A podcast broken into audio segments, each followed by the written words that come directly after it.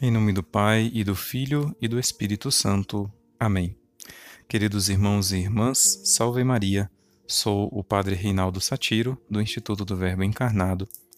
Estou aqui para meditar com vocês hoje este Evangelho tão maravilhoso, onde nós é, ouvimos o relato de dois milagres realizados por nosso Senhor Jesus Cristo e o que nós podemos é, destacar destes dois milagres é o fato de que em ambos existe um contato, um contato físico entre nosso Senhor Jesus e a pessoa que recebeu o milagre.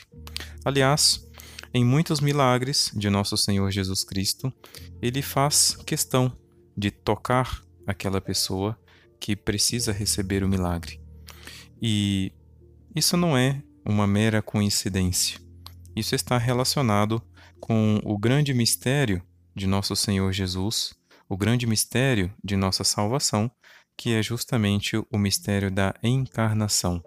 O mistério no qual nosso Senhor, sem deixar de ser Deus, assumiu nossa natureza humana, tocou realmente nossa humanidade e nossa pobre condição de seres humanos.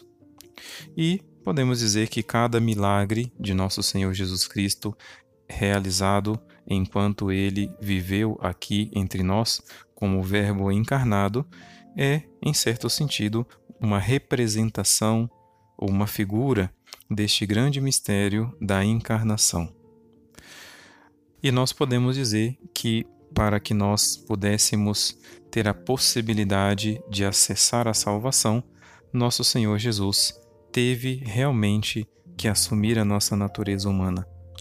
E nós podemos dizer que esta realidade é uma realidade que se perpetua ao longo da história, quer dizer, para que uma pessoa seja curada de seus males, ela precisa ser tocada por Jesus ou tocar a Jesus, como vemos nos dois milagres que acontecem no Evangelho de hoje. E nós podemos falar que muitas tentativas de curar os males da humanidade foram feitos por meios políticos, por meios econômicos, por meios diversos, né, por meios humanos diversos. No entanto, nenhum deles tem se demonstrado realmente eficiente para curar todos os males da natureza humana. E nenhuma das promessas que estão sendo propostas para o nosso futuro trazem uma verdadeira esperança de salvação para os seres humanos.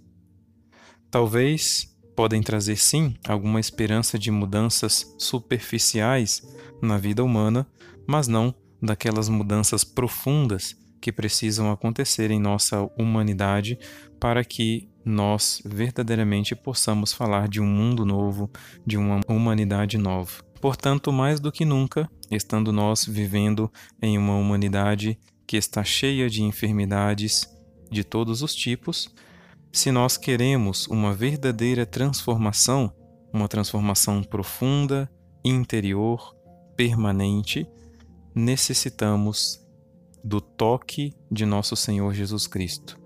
Necessitamos nos aproximar dele para tocá-lo ou permitir que ele se aproxime de nós, para que nós possamos receber o seu toque que verdadeiramente curará todos os nossos males. Que a Santíssima Virgem Maria nos conceda estas graças.